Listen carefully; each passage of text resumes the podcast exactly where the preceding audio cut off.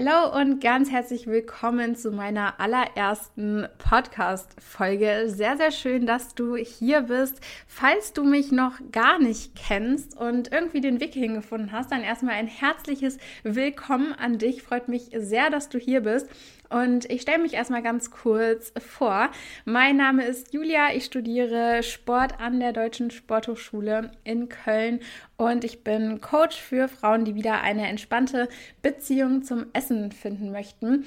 Und das Thema ist für mich ein Herzensthema und mir einfach sehr, sehr wichtig, weil ich genau weiß, wie es ist, wenn, wenn Essen eben kein entspanntes Thema ist, wenn Essen dein Leben bestimmt, wenn du den ganzen Tag lang nur über Essen nachdenkst und ja, du wirklich deinen kompletten Tag, deinen Kalender vom Essen bestimmen lässt, du vielleicht hungerst, dir möglicherweise auch Sachen verbietest, du nicht mit Freunden essen gehst, du vielleicht auch Fressanfälle hast und ich weiß genau, wie das ist und dass man vielleicht auch manchmal in dieser Situation ist, wo man denkt, hier gibt es keinen Weg raus und es ist alles hoffnungslos und ähm, ich möchte dir einfach schon mal an dieser Stelle sagen, es ist auf jeden Fall nicht hoffnungslos und man kann den Weg daraus finden und ähm, ja, genau darum soll es eigentlich hauptsächlich in diesem Podcast hier gehen.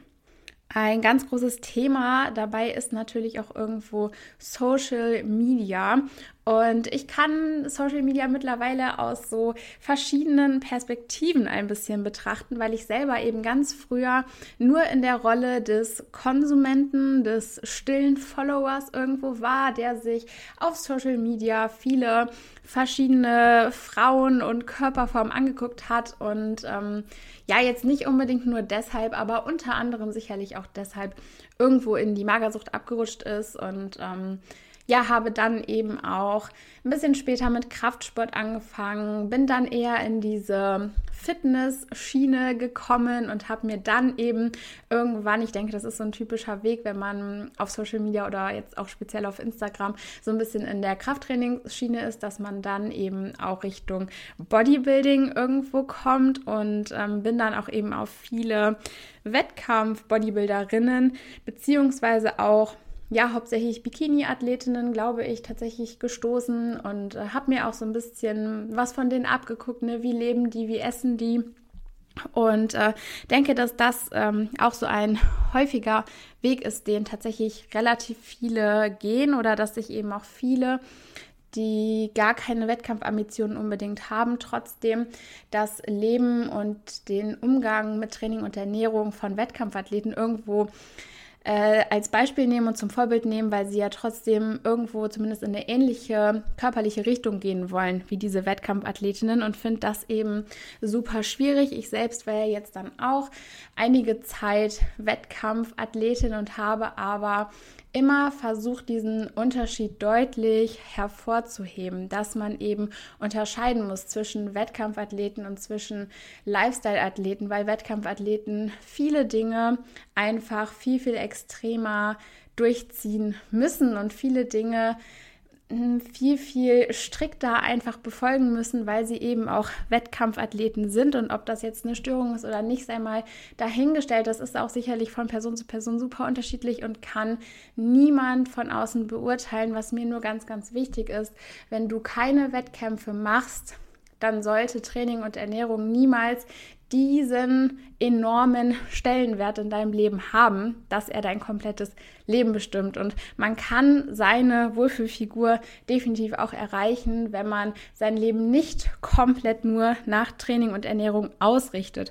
Und ähm, ja, bei mir war es dann letztendlich eben auch so, dass ähm, das, was ich getan habe und das, was ich gesagt habe, irgendwann so, so weit auseinander ging, dass es sich gar nicht mehr richtig und gar nicht mehr gut und überhaupt nicht mehr harmonisch angefühlt hat. Es war ja so, dass ich ähm, Mitte letzten Jahres angefangen habe zu coachen und da auch sehr erfolgreich schon einigen Frauen zu einem entspannteren Verhältnis zum Essen geholfen habe und auch über Instagram und über YouTube immer mehr Frauen erreicht habe und immer mehr diese Message auch gespreadet habe: Genießt euer Leben, seht alles mal ein bisschen lockerer, seht alles entspannter, ihr könnt trotzdem eure Ziele erreichen, und super oft irgendwie irgendwelche Dinge gesagt, gezeigt, gemacht habe und immer dazu gesagt habe: Macht das aber nicht so, wenn ihr keine Wettkampfathleten seid.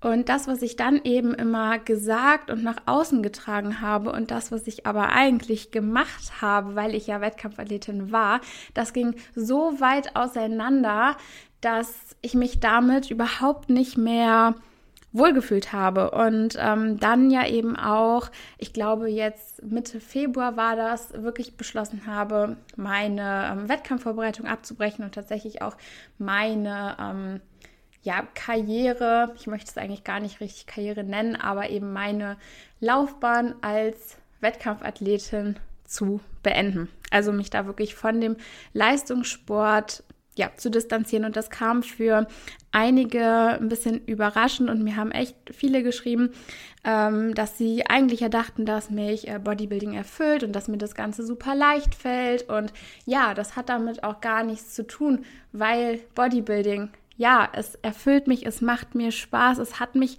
so erfüllt und es ist einfach immer noch ein wahnsinnig wichtiger Teil in meinem Leben, und, und es hat mir einfach wirklich viel Spaß gemacht, und ich bin auch nicht der Ansicht, dass ich Bodybuilding nur gemacht habe, weil ich vorher eine Essstörung hatte und da irgendwie dann meinen Kontrollzwang komplett in diesen Sport verlagert habe. Ich bin überhaupt nicht der Ansicht, dass ähm, ich Bodybuilding nur aufgrund der Essstörung gemacht habe, weil im Bodybuilding braucht man in gewisser Weise immer diesen Kontrollzwang, und entweder ist dieser Kontrollzwang einfach schon da, weil man ihn vielleicht aus einer Essstörung hat, oder er entwickelt sich dann, sobald du mit dem Bodybuilding anfängst, denn irgendwie gehört dieser Kontrollzwang zu Bodybuilding als Wettkampfsport einfach dazu, wie zum Beispiel im Tennis ein Tennisschläger dazu gehört. Also du brauchst im Bodybuilding, wenn du es wirklich auf Leistung machst und wenn du da erfolgreich sein willst, einfach in gewisser Weise diesen Kontrollzwang, weil du mit gewissen Dingen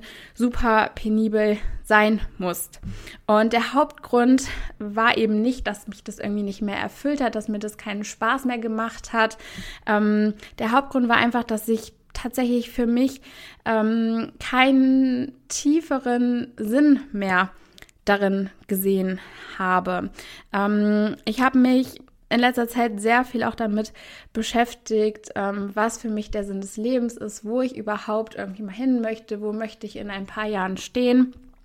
Und ähm, da hat eben irgendwie so dieser ganze Wettkampfsport einfach, ja, irgendwie nicht mehr reingepasst. Und ich möchte auch nicht, dass sich in irgendeiner Weise jemand angegriffen fühlt, wenn ich sowas sage. Ja, ich stand selber auch da auf dieser Bühne und ich habe das gefühlt und mich hat es erfüllt und mir hat es Spaß gemacht, und ich kann trotzdem immer noch jeden verstehen, der eine Wettkampfvorbereitung macht, nur für mich ähm, passt es einfach nicht mehr in ja, meine Vorstellung vom Leben rein, denn du investierst so wahnsinnig viel Zeit und Geld in den Sport und du opferst so wahnsinnig viel auf. Ja, irgendwie geht die Ernährung immer vor, das Training geht immer vor, die Zeit mit Freunden fällt hinten runter.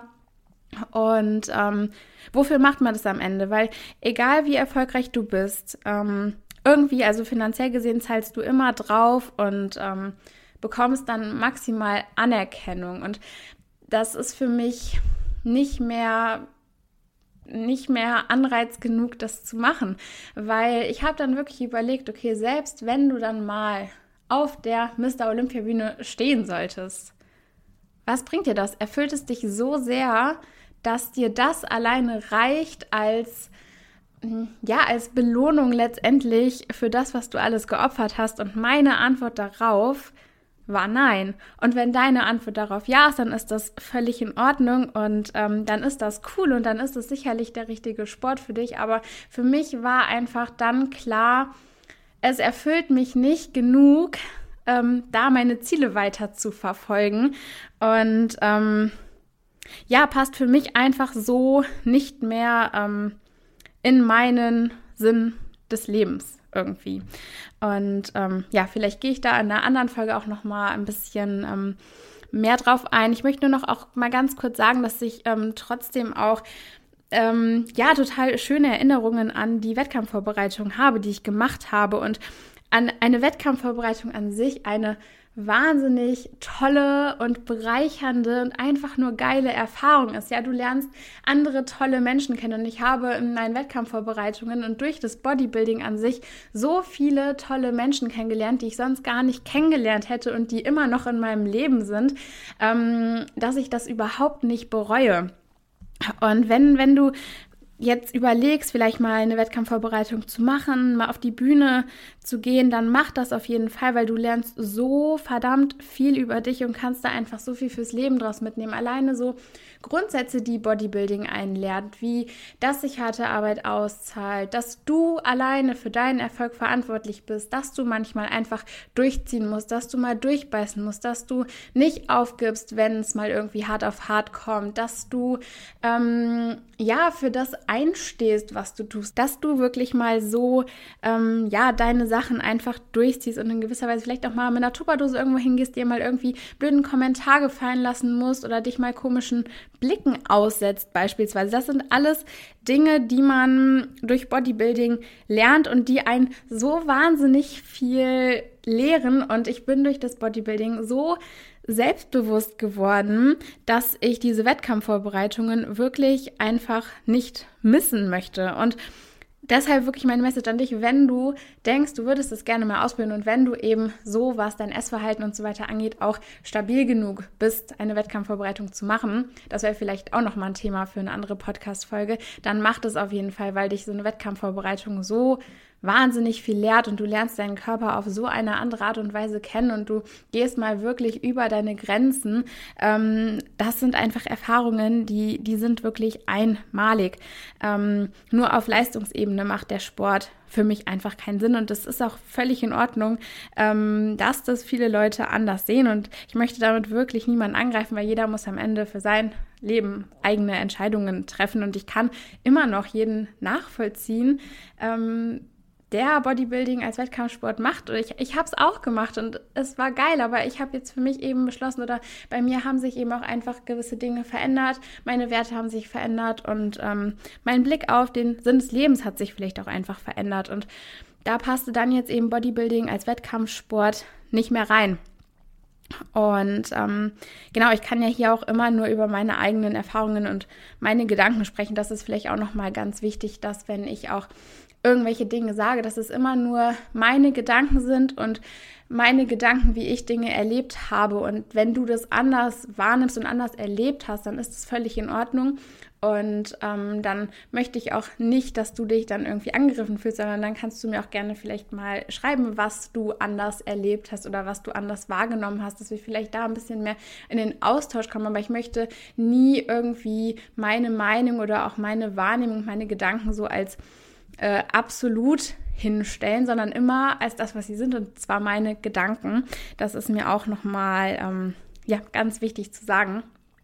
Und ähm, ja, jetzt haben wir hier so einen kleinen Abstecher gemacht, irgendwo auch ins Wettkampf-Bodybuilding. Auf jeden Fall, das war eben der Grund, warum ich jetzt eben beschlossen habe, mit dem Wettkampf-Bodybuilding aufzuhören, weil es für mich so ja nicht mehr in mein Leben passt und ich jetzt eben auch wirklich das leben kann, was ich sage, und das alles wieder ein harmonisches Gesamtbild ist und ich ähm, wieder auf meinen Hunger hören kann. Ich habe aufgehört zu tracken, also beziehungsweise aufgehört, die Kalorien zu zählen, weil ich einfach wieder mehr mit meinem Körper zusammenarbeiten möchte. Ja, wenn man eine Wettkampfvorbereitung macht, wenn man Kalorien zählt, irgendwo arbeitet man immer in gewisser Weise gegen seinen Körper. Und was ich jetzt eben möchte, ist mit meinem Körper zusammenarbeiten, auf ihn hören, überhaupt erstmal Raum geben, mit mir zu kommunizieren, mit mir zu sprechen, mir auch mal Signale zu senden. Okay, habe ich ich jetzt Hunger, bin ich satt, welche Nährstoffe brauche ich, auf welche Lebensmittel habe ich Hunger. Das sind alles Dinge, wenn man ähm, trackt und Kalorien zählt, gibt man dem Körper irgendwo nicht so diesen Raum mit, mit äh, sich zu kommunizieren. Und das sind eben alles Dinge, wo ich jetzt für mich gemerkt habe, okay, nein, ich möchte meinem Körper wieder diesen Raum geben und ich möchte, dass mein Körper mit mir kommunizieren kann, damit ich ihm auch das geben kann, was er braucht. Und ähm, da kommen wir auch schon zum nächsten Punkt, und zwar möchte ich hier noch einmal ganz kurz definieren, was meine ich mit Life Food Balance. Jetzt heißt der Podcast ja auch Life Food Balance, äh, mein ganzes Coaching, meine Online-Kurse, alles läuft unter diesem Namen Life Food Balance. Und was genau meine ich jetzt damit? Und ich meine damit, dass man eben nicht nur für Ernährung und Training lebt und dass man nicht alles danach ausrichtet, sondern dass man da eben eine Balance findet und das, ähm, Ja, man einfach Ernährung, also gerade Ernährung, aber auch das Training. Also eigentlich müsste es irgendwie heißen Life, Sport, Food, Balance oder irgendwie sowas. Also ne, dass man halt wirklich ähm, da schaut, dass ähm, Ernährung und Training einfach wieder unbeschwert und leicht sind. Und das ist eben auch immer mein Ziel im Coaching, dass Ernährung und Training für dich so leicht und so gut in den Alltag zu integrieren ist und so unbeschwert ist, dass du dir da eben nicht ständig Gedanken drum machst und nicht alles danach ausrichten musst und nicht auf dein halbes Leben quasi verzichtest, weil du sonst dein Training nicht durchziehen kannst oder deine Meals nicht hitten kannst, denn das Leben ist definitiv zu kurz dafür, nur irgendwie für Training und Ernährung zu leben und alles komplett danach auszurichten. Und ich habe das so, so viele Jahre jetzt so gemacht und ähm, es war eine coole Erfahrung. Und ja, im Wettkampf-Bodybuilding muss man das auch in Klammern phasenweise so machen. Ich habe es auch im Aufbau sehr äh, genau genommen, würde ich mal sagen. Und ähm, ja, aber das sollst du eben nicht machen, wenn du eben kein Wettkampfathlet bist. Und das ist eben auch genau das, was ich dann immer wieder so als schwierig oder kritisch äh, sehe, wenn sich eben nicht Wettkampfathleten, die Wettkampfathleten oder was diese Wettkampfathleten dann auf Instagram zeigen, eben als Vorbild nehmen. Weil man da auch wieder einfach schauen muss, oder wissen muss, dass nicht alles, was gezeigt wird auf Instagram, tatsächlich so passiert und dass auch Wettkampfathleten es sich mal gut gehen lassen, alles mal entspannter sehen, das vielleicht nur aber auch nicht unbedingt so zeigen. Und das ist eben dann aber das, was du nicht mitbekommst. Und das ist mir einfach nur nochmal wirklich, also das ist mir wirklich ganz, ganz, ganz wichtig, dass man sich nicht am Ende ähm, irgendwie als Lifestyle-Athlet da wiederfindet und äh, quasi das Leben eines Wettkampfathleten führt, weil das ist tatsächlich irgendwie auch oft der Fall, wenn ähm, ja, Frauen und Mädels zu mir ins Coaching kommen, dass ich frage, okay, wie trainierst du, wie isst du, und man wirklich denkt, man hat einen Wettkampfathleten vor sich sitzen, weil da alles so strikt ist und so, so durchgezogen wird. Ähm, ja, was natürlich einerseits toll ist, dass du diese Disziplin hast, aber andererseits auch immer schade ist, weil du dadurch einfach auch viel auf der Strecke lässt und wahrscheinlich die gleichen oder sogar auch bessere Ergebnisse erzielen würdest, wenn du alles einfach mal ein bisschen entspannter und lockerer angehst, weil das ist einfach so so wichtig, ähm, Spaß an dem zu haben, was man tut, und auch, ja, nicht auf irgendwas zu verzichten und ähm, ja, einfach da alles mit einer gewissen Leichtigkeit auch zu machen. So, das heißt also, Life Food Balance ähm, beschreibt für mich eigentlich, dass Essen wieder das werden soll, was es ist, und zwar einfach die Basis, um dir und deinem Körper das Leben zu ermöglichen. Also Essen soll nicht dein Ein und Alles und dein Highlight des Tages werden, ähm, der dann darüber entscheidet, wie dein Kalender aussieht und zu welchen Veranstaltungen du hingehst und ob du jetzt, dich jetzt mit Freunden im Restaurant triffst oder nicht. Und ähm, da geht es mir eben einfach darum, dass man da wieder eine gute Balance findet zwischen dem Leben und dem Essen, damit man eben auch wieder leben kann. Und ich sage auch immer so schön, damit man eben ähm, nicht lebt, um zu essen, sondern damit man isst, um zu leben. Und ja, darum soll es eigentlich hier im Großen und Ganzen gehen. Das heißt, ich möchte dir in dem Podcast mitgeben, wie du wieder entspannter mit dem Essen werden kannst und auch das Training nicht mehr so verkrampft siehst und ähm, eben auch wieder lernst, mit deinem Körper zusammenzuarbeiten und ihm eben mit Training und Ernährung was Gutes zu tun. Ne, wenn wir uns ähm, ja, wenn wir unser Hungergefühl unterdrücken, wenn wir uns jeden Tag ins Training quälen, obwohl wir eigentlich total müde sind, dann ähm, sind das alles Zeichen, dass wir da gegen unseren Körper arbeiten. Wenn du aber auf deinen Körper hörst, wenn du ihm Essen gibst, wenn er Hunger hat, wenn du ihm auch mal eine Pause vom Sport gibst, wenn er müde ist, dann ist das zum Beispiel ähm, ja, ein Zeichen dafür, dass du mit deinem Körper zusammenarbeitest. Und ähm, ja, da möchte ich dir einfach ähm, auch in diesem Podcast viel von meinen eigenen Erfahrungen erzählen, auch von den Erfahrungen, die ich jetzt dann in fast einem Jahr Coaching ähm, mit den ganzen Frauen und Mädels sammeln durfte, ähm, beziehungsweise auch teilweise ein bisschen ähm, theoretisches Wissen aus meinem Studium mit einbeziehen. Und ähm, ja, die Hauptmessage ist dann eigentlich, dass es niemals zu spät ist und dass es sich wirklich auch immer, immer, immer lohnt, weiter zu arbeiten und weiter zu kämpfen und weiter für ein entspanntes Verhältnis zum Essen zu arbeiten, weil ich selber weiß, dass man manchmal vielleicht auch denkt, okay, ich glaube, ich muss jetzt mit diesen Fressanfällen leben. Ich glaube, ich muss einfach damit leben, dass ich mich nicht wohlfühle. Ich ziehe einfach nur noch weite Klamotten an. Und was ich dir wirklich an dieser Stelle sagen möchte, was mir so wichtig ist, dass es niemals zu spät ist und dass du bitte, bitte niemals aufgibst, weil es lohnt sich. Und ich weiß, dass ich, ich war auch schon an dem Punkt, wo ich wirklich dachte, okay, dann habe ich jetzt jeden Tag Essanfälle und naja gut, dann äh, gehe ich halt nur noch in weiten Klamotten raus und dann ist das halt so. Und ähm, es gibt immer einen Weg daraus und ja, ich, ich wünsche mir so sehr, dass du diesen Weg daraus auch so bald es geht, findest, und wenn du immer dran bleibst, dann wirst du es auf jeden Fall da raus schaffen. Und ähm, ja, ich hoffe, dass ich dir hier mit dem Podcast vielleicht auch ein paar kleine Inputs geben kann, die dir auf diesem Weg in ein entspanntes Essverhalten helfen und ähm, da eben auch ein Stück weiterzukommen. Und ähm, ja, freue mich sehr auf die nächsten Podcast-Folgen.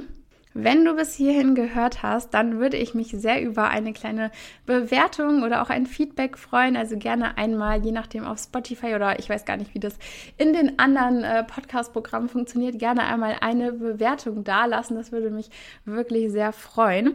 Und äh, wenn du magst, kannst du mir auch gerne über Instagram eine äh, D M schreiben, wie dir die erste Podcast-Folge gefallen hat. Gerne auch Inputs und Ideen für weitere Podcast-Folgen.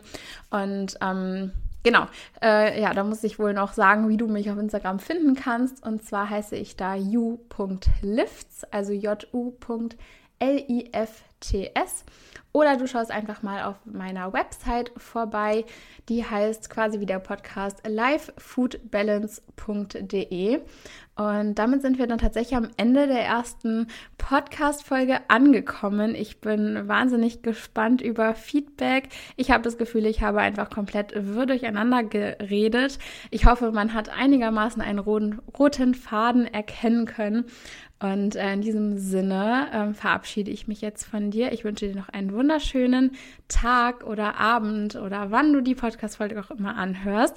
Und dann würde ich sagen, hoffe ich, hören wir uns ganz bald in der nächsten Folge wieder. Mach's gut!